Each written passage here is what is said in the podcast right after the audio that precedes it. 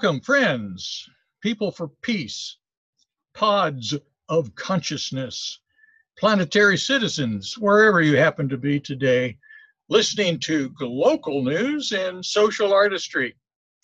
I'm your host, Dick Dalton, and we have the pleasure each week of talking to people who are building a more humane world from the inside out. And we need all the help we can get. and this week, uh, a brand new friend, uh, Elizabeth Vega from St. Louis, is with me on a Zoom call. Uh, welcome, Elizabeth Vega. Well, thank you so much for having me. it was one of those amazing uh, little things of where I'm going through Facebook and I see a friend of mine in, in Colombia who's posted or reposted uh, an article that you put on your Facebook page. Was that written in jail? No, it was it was not written in jail because unfortunately they don't give you pencil and paper in jail. I asked in part because I really wanted to get the names of the women that I was in there with who had been subjected to um, really blatant civil rights and human rights violations. We did an action in Louisville, Kentucky on behalf of Breonna Taylor. And for those who don't know, Breonna Taylor was an essential worker, an EMT. She was 27 years old and she was killed as a result of a no knock raid by the Louisville police. And this was back in March. And as of yet, none of the police have been charged.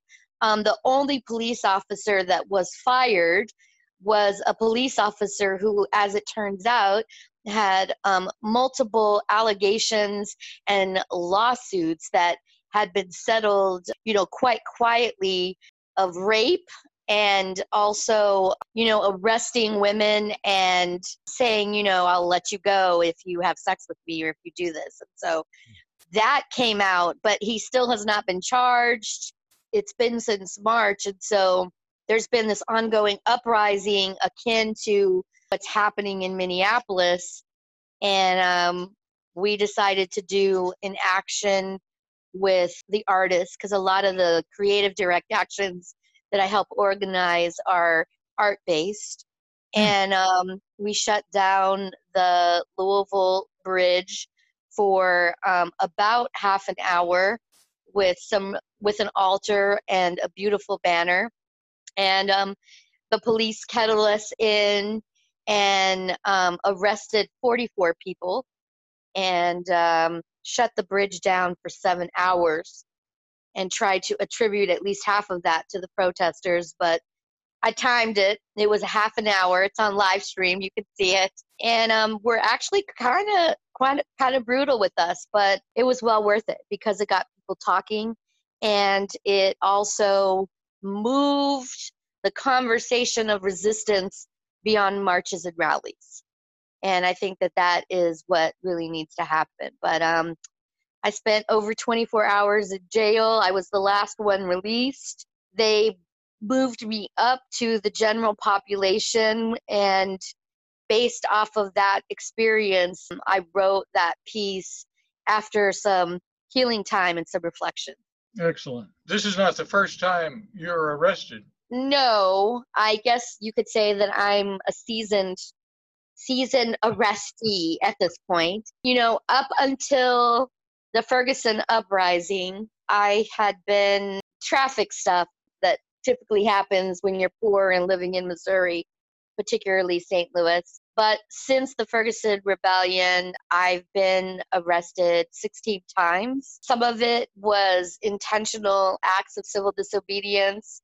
Other times it was targeted and just definitely police overreach. And, um, you know, I've had the I guess it's a unique lens of being in four different jails across the country um, St. Louis City, St. Louis County, Memphis, El Paso, and now Louisville. So I can actually review jails at this point, and I can say with a certainty that the Louisville jail by far was one of the worst jails that I've ever been in. And I was quite frankly shocked at the level of human rights violations that were occurring. And I think that that is reflective of a system that has gone unchecked and unchallenged for far too long. Right. Uh, my guest uh, last week was Joseph Peters in St. Louis. Um, had been uh, House of Representatives uh, for six years in Legislative District 76, and uh, one of his more recent projects has been the workhouse there in St. Louis, and uh, trying to get it closed down because of the uh, horrible conditions that uh, people are. Terrific. Yeah. There's a vote that's supposed to be happening today, actually, on that, which is quite exciting. I think that we are getting, in part because of Action St. Louis, Kayla Reed, who came out of the Ferguson uprising, you know, as a young activist, has now really taken Action St. Louis to a whole new level, and Arch City Defenders. And I think that they've been very instrumental in getting that workhouse closed. Right. He, he mentioned Arch uh, City Defenders. So I wrote down Action St. Louis. I wasn't familiar with that one. Yeah, good. Um, let's uh, give a little history to catch people up about you. Because, I mean, you're not from St. Louis. Uh, you're I understand you're from Las Cruces, New Mexico. From yes, Deming, Las Cruces area. Yeah. Yeah, and uh, I don't know. You did you come to St. Louis for work or for school or how did you? So get- it's sort of an interesting track. I've been in the New Mexico, Louisville, St. Louis circuit twice. So the, the first time that I came to St. Louis, I was living in Louisville, Kentucky. My husband and I had separated and divorced, and he remarried. And I was living in Louisville and needed to move to a larger market. And his current wife, my ex husband's current wife, had family in St. Louis and she wanted to move. And so we kind of tag teamed him and um, that's actually how I met Tracy. I had submitted my, you know, um, news articles and clips because you know to um, the Belleville News Democrat in Illinois, which is right across the river from St. Louis, and Tracy uh, tracked me down and uh, brought me and interviewed me and hired me and you know ultimately um, left left shortly thereafter and um, I was I, I was in St. Louis, so I was a cops and crime reporter for a time, doing stories on police brutality. Did kind of the media circuit for a while um, as a journalist, and then, you know, got burnt out on that, and then started doing some other things, and then now I'm an activist. So it's kind of come full circle. Well, somewhere along the line, you you got a, a master's in counseling so you, you have put in a little time on this uh, academic well, side, I take That's it. what's so funny is like, you know, I'm sort of a late bloomer. I, um, when I say that that was that circuit, um, I uh, uh, lived in St. Louis, and then I had the experience of reuniting with my birth family because I'm adopted. Oh. And I went back to New Mexico, and I spent time there. And throughout that time, I was trying to get my sons who were, you know, recently graduated and, you know, uh, out of high school to go to Berea College. And when they didn't go, then I was like trying to recruit their friends to go. And my older son said, you know, mom, I think it's you that wants to go to Berea. And I was like, you know, he's right. Because I had my children pretty young. And so I returned to school as an undergraduate at Berea College at the um, ripe old age of 40 uh-huh. and got out of um, Berea and was going to pursue my master's degree. And then Ferguson happened. And so I did take a couple semesters off for the Ferguson uprising and then finally finished my master's degree you know, they kind of dragged me screaming and kicking actually to finish because I, I, I felt like I was already doing the work. But uh, I'm kind of glad that Dr. Pope did. Shout out to Dr. Pope, push yep. me to finish because I was two two classes away from um from completing my master's and I was just like, yeah, I'm done. And he's like, no, you can't. but um I've not got my license. Ah. To, to practice counseling um, and the, that's a twofold reason one is is that during an action where we were protesting Jennifer Joyce, the circuit attorney, who chose not to prosecute the police officer who shot and killed VonDerrit Meyer. And uh, we did an action at her house. And at that action, the police came with guns drawn and pepper spray. And I got pepper sprayed twice, and I got accused of assaulting the St. Louis chief of police at the circuit attorney's house after he bumped into my hand uh, because I couldn't see because I had pepper spray. And I actually did five days home incarceration because I was found guilty of assaulting a law enforcement officer after he bumped into my pepper sprayed hand. You're not so, quite five feet tall, are you? I'm four foot eleven and um three fourths of an inch. I'm not even quite five foot. So yeah. Well, and you know that was the second time that I was charged with a misdemeanor assault of an officer. The hmm. first time was holding a pumpkin that said racism on it.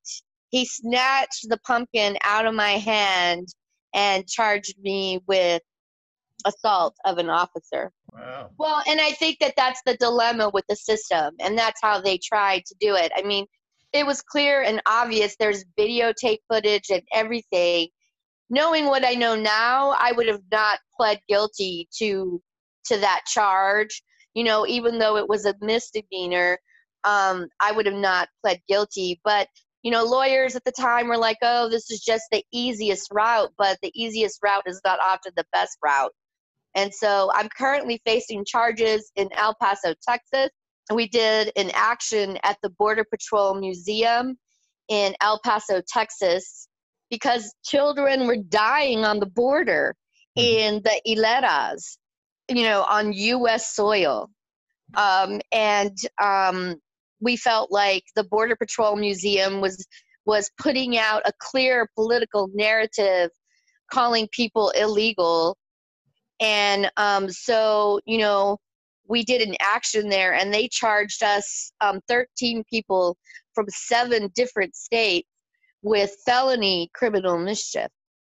And so um, I'm currently fighting that. That's been put on hold because of COVID.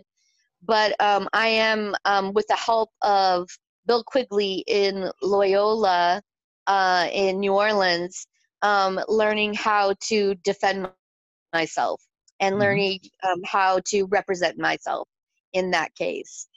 For me, you, everybody's freaked out about me doing this, including my dad, who's an activist. But for me, it is um, a way to throw a wrench in a system that works so efficiently, crushing the lives of people with plea bargains and this that somebody choosing to exercise their constitutional right to defend themselves creates disruption. And I think that that's what we need. We need disruption at every level. So I'm learning how to do this, and I hope to eventually teach people how to do this because they're so used to the attorney, ju- you know, the way that it just steamrolls along that a, one person standing up and saying, oh, I want to exercise my constitutional right to defend myself does kind of throw the system a curveball.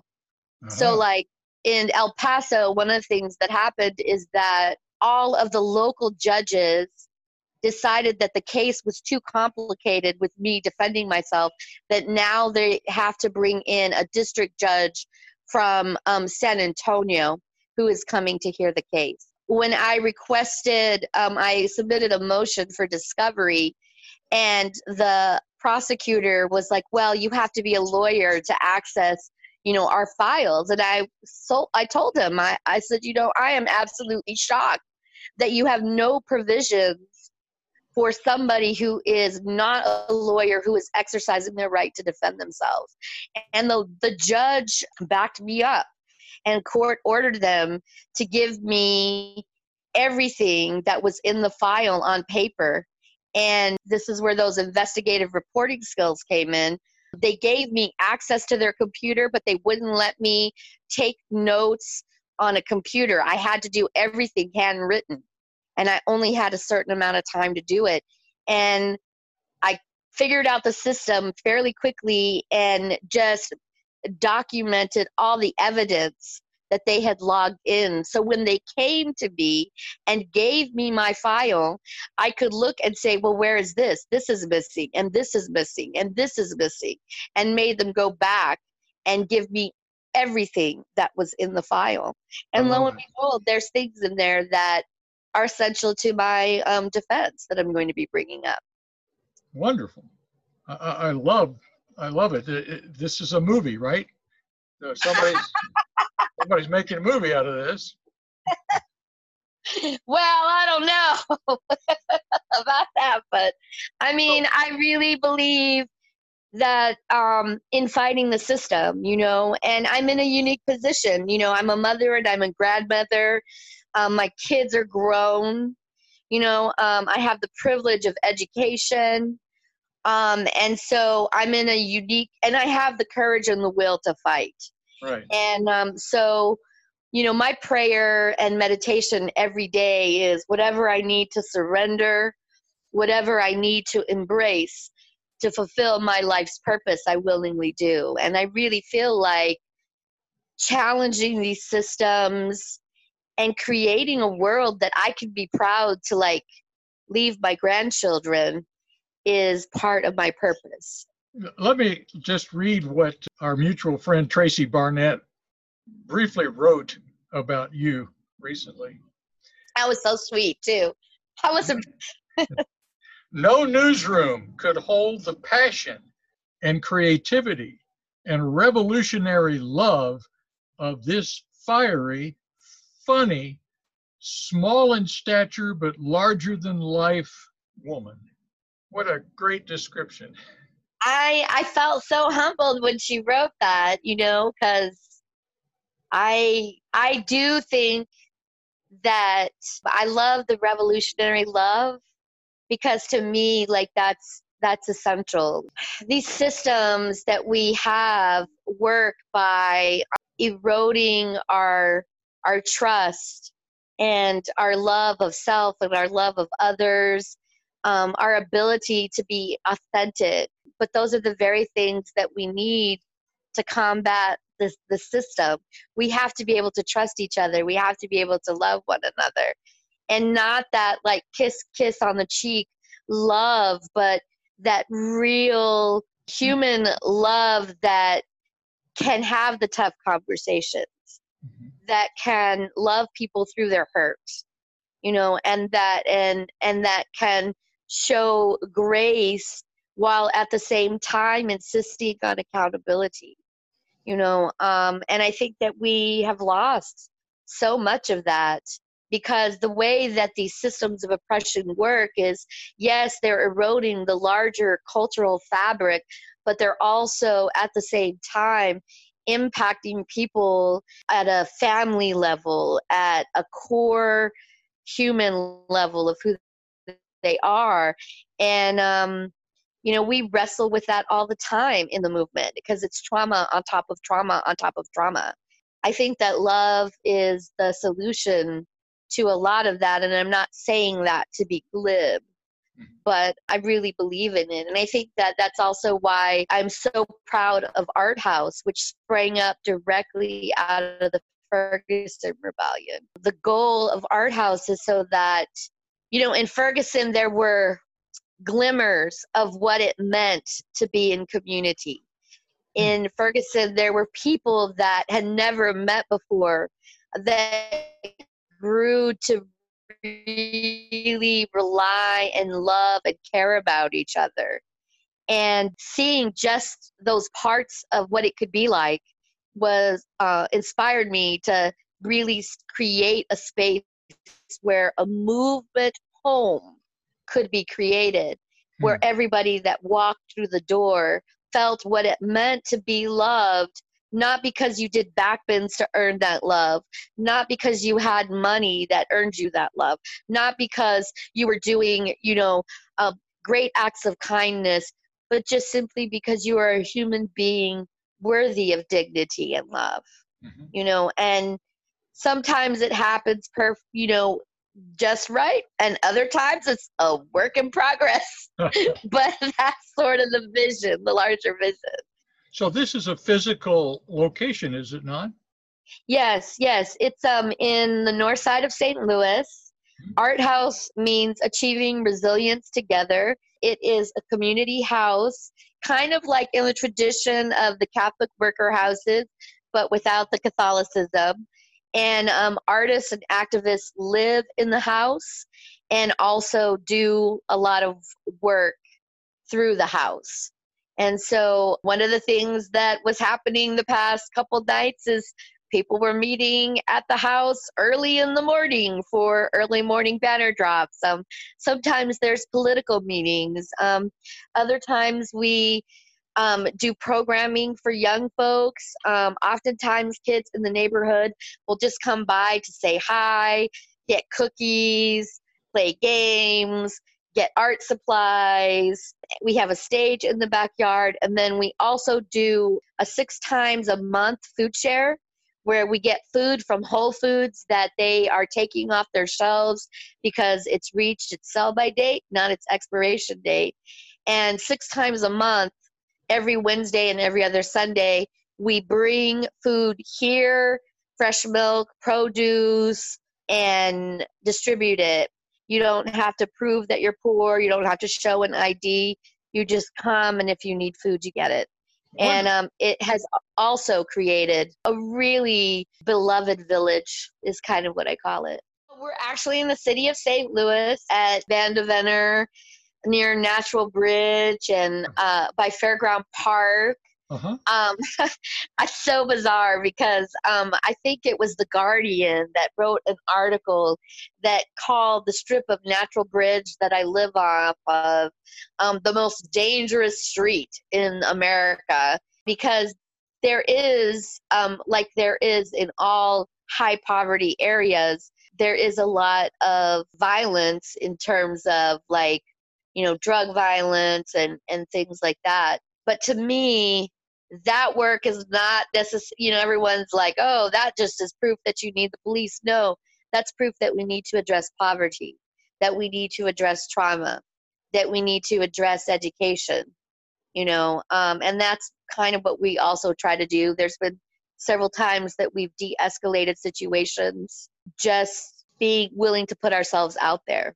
I wanted to go back and, and pick up on uh, at least one of the many things that we've already talked about. You said that uh, there was a time where you were charged with a misdemeanor and the prosecuting attorney or somebody said, well, if you just plead guilty, da da da da da da, uh, even though you may not have been guilty, is that what the situation was in that? Yeah, I mean, it was completely absurd. The way that the system works, I mean, it's most of the court system runs off a plea bargain. Like there are very few people who actually go to trial because it's so efficient. And so um, oftentimes people get really caught up in the system because the carrot is, oh, well, you'll be able to get your life back, which is a lie.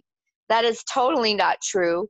Mm-hmm. But if you have somebody who is in jail waiting trial and watching their life unravel, a plea bargain initially seems like a good way to get get your life back. Unfortunately, it doesn't work that way. Like I said, you know, knowing what I know now, I would have never pled guilty to that. Mm-hmm. You know, I got community service; it's no big deal. But the El Paso brought it up and and said, "Oh, she was charged with assaulting a police officer." You know, not once but twice. And if you look at it on paper, yeah, you know, it definitely looks bad. But if you look at the reality of it, It was a street theater protest where we were doing a response because, um, like in October, uh, during the Ferguson uprising, there was a pumpkin festival in Ohio where folks basically rioted over during the course of this pumpkin festival and did more damage in a single day than had occurred up to that point during the Ferguson uprising. And they were referred to in the paper as revelers, as folks who got rowdy. and we noticed the disparity. And so Derek um, Laney uh, basically said, you know, um, we should do an action with pumpkin. And you did. We um, basically wrote racism, sexism, patriarchy, all the things that we were, you know, protesting on a pumpkin, police brutality, and um, there had been a discussion with the cops before that if we smashed the pumpkins, that people would get arrested for civil disobedience. Um, literally, because we were doing it in front of the county courthouse. Uh-huh. Um, but if we held the pumpkin, then it wouldn't be any big deal. so, um, you know, like they would arrest us. Well, being four foot eleven and being six foot tall inside my head, I picked up the biggest pumpkin that said racism on it. Two people smashed their pumpkins. I raised the pumpkin over my head, and this white, six foot tall police officer snatched the pumpkin out of my head and charged me with assault of a police officer because he sensed that I was going to smash the pumpkin. So it's all on video. You could actually Google that. It is actually quite hilarious. And the pictures are priceless. I think one of my favorite is he's got the pumpkin that says racism under his arm. He's holding it. There's another photo where they were carting away the evidence in a little red wagon where it had all the pumpkins stacked on there racism, police brutality, and all. Go to YouTube and put in the search engine Clayton protest pumpkin and my last name and it'll come up okay. i spent time in jail and i mean it's so like it's so ridiculous you know and i think that that's part of the reason why i love art so much is that you know i kind of joke that i'm tired of marches and rallies like i i, I think that they're pointless at this point i think that um, we need real creative direct action and um, I think that my rubric now of whether I want to do an action or not is does it make me laugh and or does it make me cry? Mm. So, you know, we've done some really, really funny, ridiculous actions that were kind of street theater and, you know, heavy on props. Um, we did one that was called How to Get Away with Murder, STL, where we actually portrayed various members of um, Missouri and St. Louis politics. I got to play Lyda Krewson and um, the yeah. mayor. There was um, cops and protesters portrayed, and we had like costumes, and we actually set something on fire in front of City Hall. and I honestly think that that was almost as much for our pleasure as it was for their disruption because um, they shut down City Hall. So we literally had a captive audience. And I think like three years later, we still laugh a lot talking about that action. It was so much fun. Well, that, that's so, a good uh, a good thing to go by. Does it make me laugh or does it make me cry? Direct action. Yeah, I mean, I think here's the thing. You know, um, my philosophy on art artivism as i call it is that artists are always in a unique position to shape culture and to also help people reimagine what could be because that's what we do we create right and so for me even our resistance has to be creating the world that we want to live in in the now mm-hmm. and so the art builds that we do are not just about creating art.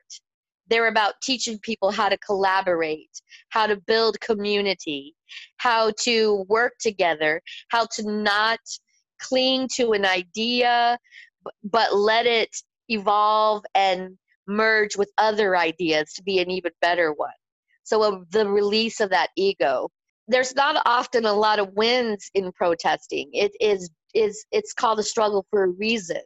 And so when you do an art build where people come together and create like that beautiful Breonna Taylor banner, and people work on that and see that, there's something beautiful that happened. And that was a collaboration. Chanelle Helm, who is amazing, doing amazing liberation work in Louisville, Kentucky, had come to Ferguson.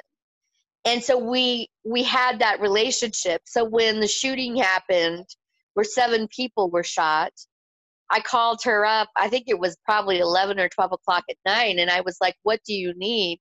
And she's like i need seasoned organizers down here and i love working with young folks i love working with artists and so we started working with the artists in St. Louis who wanted to do something but didn't know how to use art in a direct action, mm. didn't know how to do an art build, didn't, you know, all of this. And so we were able to, St. Louis folks who had learned the hard way how to do artivism, because oftentimes the art that is done is often the coast and it's often the realm of the really rich nonprofits like the Sierra Club and like Greenpeace. They're often the ones who do like these creative direct action camps. But when Ferguson first happened, somebody was like, Oh, are you going to do an art build? And I was like, What's an art build? And when they told me, I was like, Oh, let's do this. And so we learned how to make stuff together you know, we did that marriage casket, we did the requiem for Mike Brown. We started to use art as as a form of both healing and resistance. It's a um it's an art build. Like learning how to do that was amazing. I mean, you know, because very quickly discovered that you know it isn't just about the art it is also about building of the world that we want to live in even if it's just for a couple of hours. You know what I mean? Quite a journey. So when we went to Louisville, we brought folks from St. Louis um, who had like initially when we started doing the art and the banner drops, we were using sheets, and now thanks to like lessons that we've learned, we use ripstop nylon, which is almost like a parachute material. Mm. And it's just so much easier to work with, and it's so much lighter, and it's and you know just tricks that we learn. And so like how do you make an 18 foot 38 foot wide banner? You know how do you create something that big? We taught them how to do it. We etched it out for them. And then louisville artists took it over and created that beautiful banner off of this off of the you know we just kind of traced it and then they added their own flourish. So they added the red on the side because if you see the banner, it says they tried to bury me, not knowing I was a seed. What a beautiful which, statement. You know, that is actually came from the Ayotzinapa struggle in Mexico, where the students disappeared. And that was happening right around the same time as Ferguson. And we met some of the Ayotzinapa mothers and fathers who came to Ferguson and that was one of the things that they told us, and it stuck with us. And we started using it in the Ferguson Uprising and then watched it go at various points across the country. And, you know, it is really a very beautiful, resilient, resistive idea is that, you know, yes, folks folks die and we have immense sorrow, but we don't have despair because even in those deaths, they become seeds of purpose and a commitment to we're going to ensure that this doesn't happen again. And, um, you know, Viktor Frankl said that despair is suffering without meaning. Mm. And I think that art is one of those things that can give despair, that can give suffering meaning. I could talk about this all day. You you're gonna have to ask questions. I, I mean, you know, you just let me go. hey, I'm just I'm just learning so many good uh, things from you, And I'm I'm reminded again of of the title of this show is is global news in social artistry, and social artistry is doing what you are doing as an artivist, uh, building a more humane world from the inside out. I feel such a kinship to to all that you're describing. Uh, so, well, I will tell you that for your show, you should definitely check out the book Emergent Strategy by Adrienne Maree Brown. Um, it is one of my favorite books. I I call it I call it my Bible because okay. it is it really she really gives shape and form to a lot of the ideas that I did intuitively. And um, she is is one of the ones that talks about how what does it mean to have a radical imagination? White supremacy culture, one of the things that is so prevalent with it is that it demands perfection. But perfection is a blockade to innovation. You cannot innovate if you're afraid of making mistakes and if you're if you have to be perfect. And so when we talk about defunding the police, you know, it's like, well, what does that look like? And, you know, white supremacy culture says that you have to have the answer now and it has to be solid and concrete. But if you're trying to have a radical imagination, the question becomes, well, how do you change the ocean while you're swimming in it? What does that look like? And you can innovate and you can adapt. Well, those are all the things that we learn in art builds. Those are all the things that we learn when we do creative direct action. It's like, oh, this rope sticks to concrete. That's something to know that there's this specific type of rope. We're not going to use that again. Some people would be like, oh, that's a mistake. No, it wasn't. It was a lesson that we learned. It's just a really new way of thinking. And I think that part of a resistance is, is that you have to have a joyous rebellion because anger will only get you so far. And if this is a light, like this is not a sprint, it's a marathon. And so, even in our resistance, we have to be joyful. So, you know, we shut down that bridge with a beautiful banner and an ofrenda and lots of mischief that made it, that, you know, made it more difficult for power, that made us laugh. But even when 44 of us were on that curb in zip ties, arrested, we were laughing, we were joking, we were singing, we were supporting each other. And folks, that had been the first time that they were arrested, said that that was so much more empowering than all the marches and rallies that they had um, participated in. You know, because it was purposeful, it was strategic, but it was also joyfully rebellious.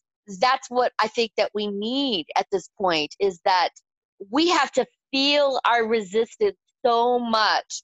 And it's such a counterpoint to the numbing that is required to live in this culture.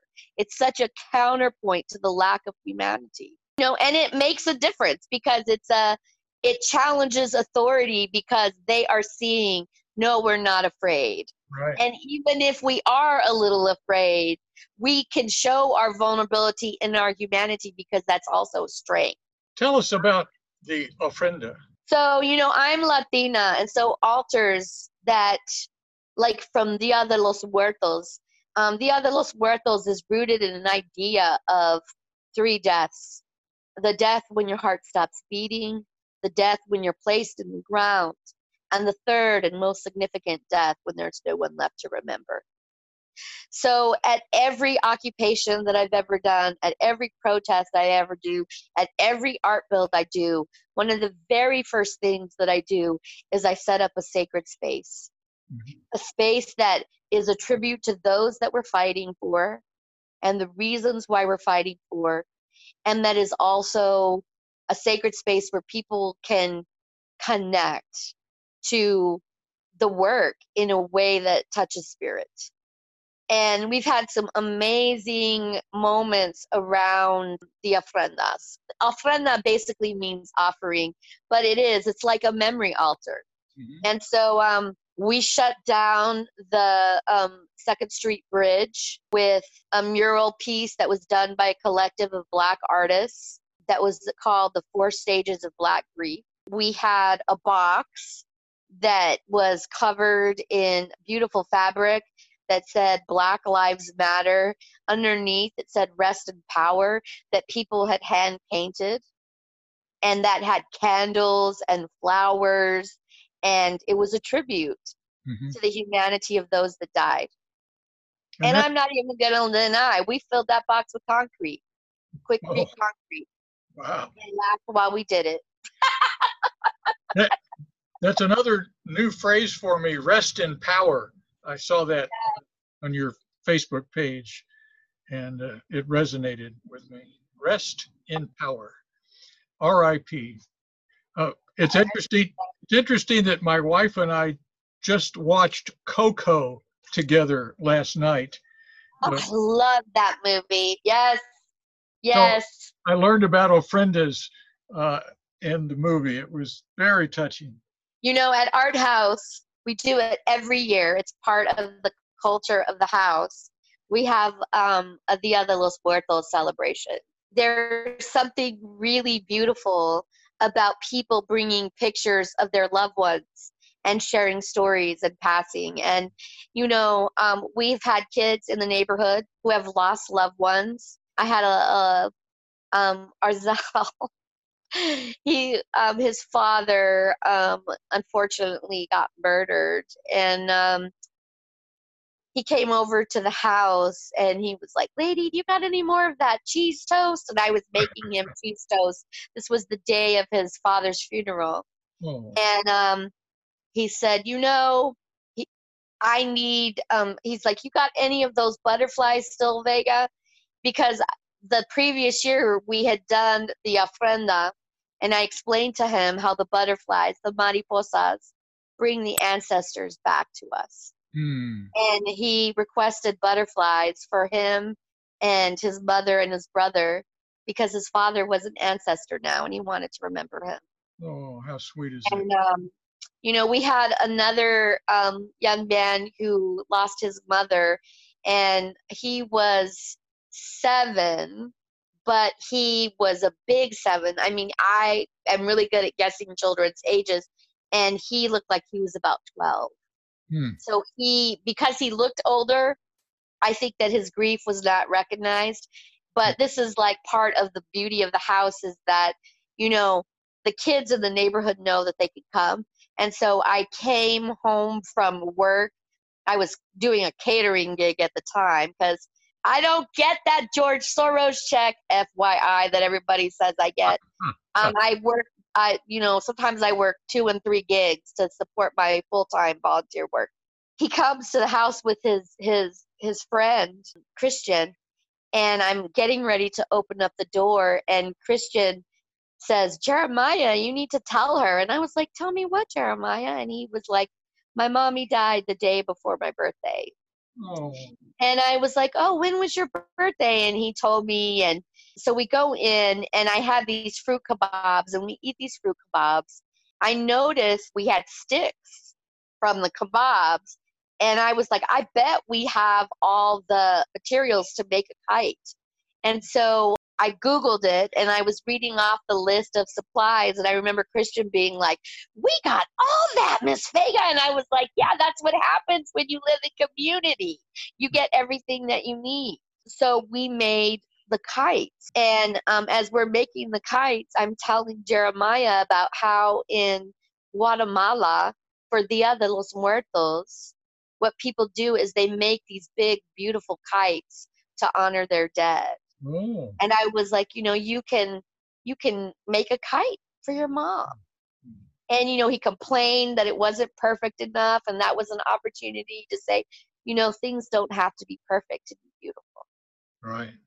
You know, and um, I remember him in the backyard flying this kite, so excited, saying, you know, my mommy's making my kite fly the highest. My mommy's making my kite fly the highest. And the other kids were like, she is, Jeremiah, she is. You know, that's the beauty of the work of art in a nutshell. you know, that those kinds of exchanges can happen organically and can happen you know they didn't have to travel any place. They could just walk across the street and have that experience. Yeah. and i could have that experience with them. But that is that meaning making of art. It's the same kind of energy that we bring to the protest when we do that. I think that artists and art is the heart of a movement, heartbeat of a movement, mm-hmm. because it can express so much. Like sometimes there, there's not enough words, and you need music, and you need poetry, and you need visual, and you need laughter. I mean, I just believe that the artists have a very important place in this movement and if they're sitting on the sidelines now's the time to to to jump in yes the time is right the uh, day of the dead. November 1st is for people who have lost children and november 2nd is for everybody. Um, so it's typically november 1st november 2nd we try to have ours like right around the same time. I always set up a big beautiful altar and um, we always have a lot of food.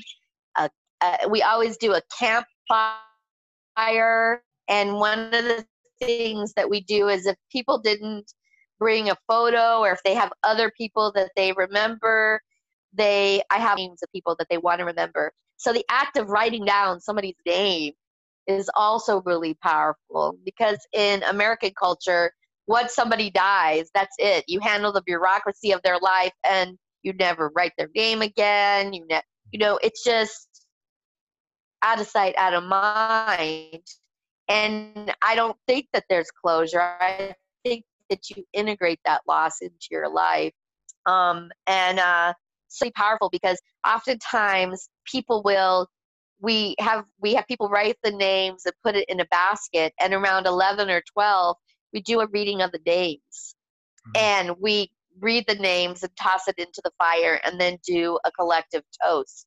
Hmm. And um, sometimes people will get the name of somebody they wrote, but in somebody else's handwriting. Huh. And so it shows those connections. It shows, you know, and there's a commonality. I think that as human beings, we're terrified of losing that which we love, but it's an it's it's inevitable. You know, that's the price that we pay for loving. It's the price that we pay for being human. Right. Right. But we have these living, breathing memories that we can um, draw on. And you're still in relationship with the person, even if they're not here physically. Those memories, you're still engaging with them. And, um, you know, and I learned that because I have buried a daughter, you know, and hmm she is also the source of my courage hmm. and the source of my love. They say that losing a child is the worst experience that you could have. And, you know, I can vouch that it was pretty rough. But in my experience, we think that when someone dies, that the pieces of our heart are going to fall out on the floor. But in my experience, it's an opportunity to break open as opposed to breaking apart. Hmm. And so I feel like going through that experience where I, you know, loved my daughter, she taught me that the joy of loving another human being for any length of time always outweighs the void.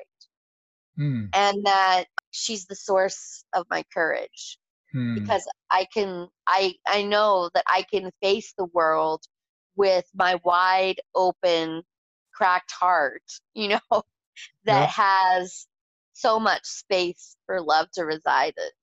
I'm not going to say that it wasn't hard. I mean, there were times where I thought that it I wasn't going to laugh again and it was going to, you know, my arms ached to physically hold her. I had a perpetual lump in my throat.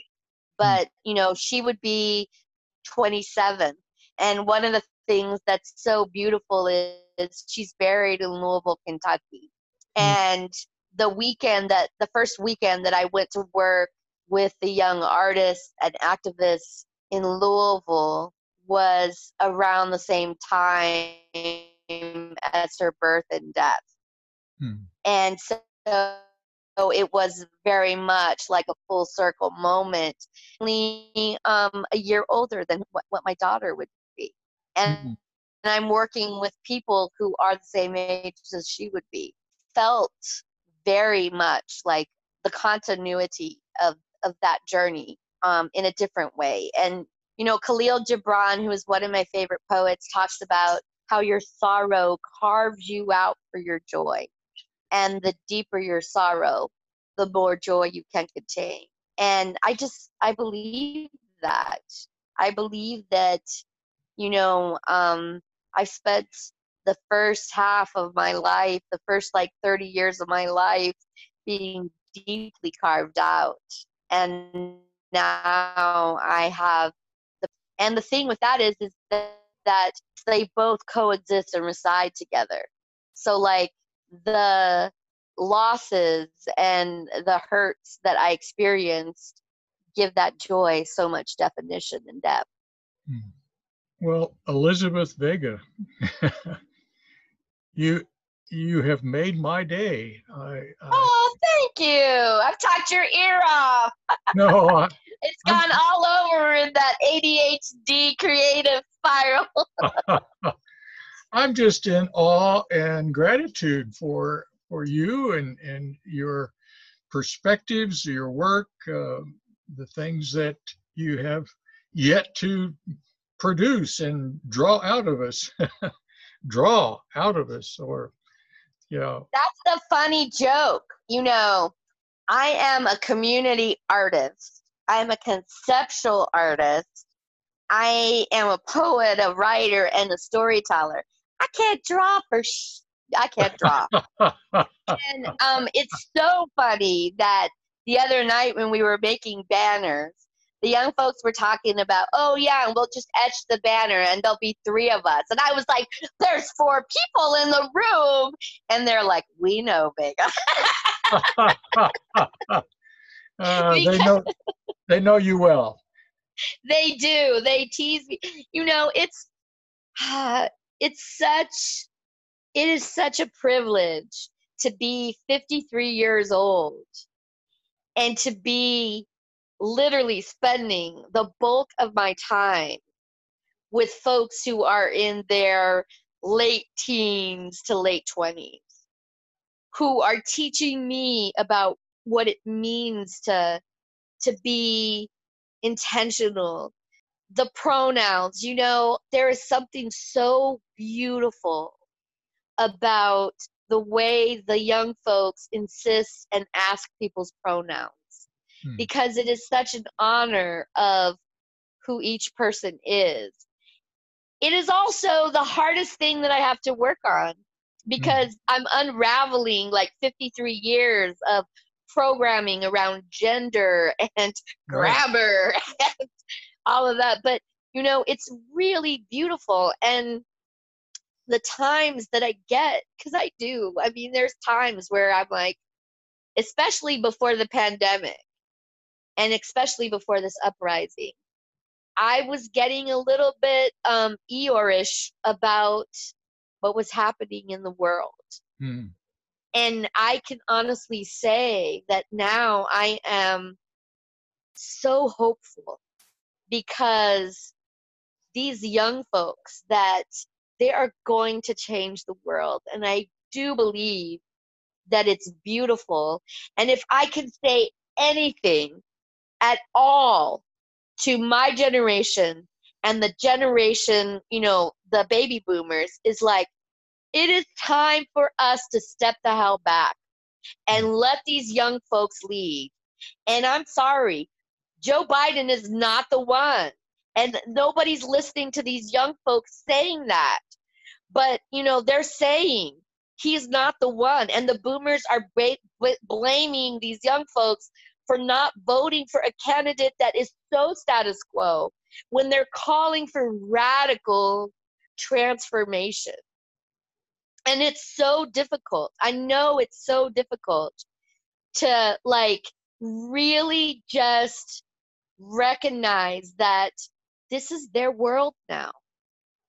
And our goal as, you know, an older generation needs to be to cultivate what they are asking for without judgment, without what would MLK do? What, uh, you know, we are so judgmental. Mm-hmm. And I have I have learned so much from these young folks. I am continually humbled to be in their presence and to see their courage and their creativity and their humor and their vision for the world. And I know it's I don't know if you can cuss on public radio on, on but I tell these dumb folks all the time, I am so sorry because I feel like our generations handed them a big pile of burning shit and are saying to them, put this out and make it not stink. Mm-hmm. And shame on us. Shame on us for, you know, leaving it up to them. You know, we got complacent. We absolutely did. And so now, you know, that my kids are raised and I have grandkids, I feel like I'm making up for lost time. And it's like, you know, boot camp. yeah. Well, Elizabeth, it's like we're out of time. it was such a pleasure chatting your ear off. Well, fantastic. I get to listen to it all again so that I can make sure it fits into the the time frame. And, and cut out the censor out the the swear words. Uh, well yeah one or two. That's, that's all right. So i, I cuss like a sailor so i thought i did pretty good. You did great. I want people to find you uh, if they want. So, can they look up uh, Art House St. Louis? They can look. Yeah, that's that's one way, and my Facebook is public. I mean, everybody says I shouldn't do that, but I don't know.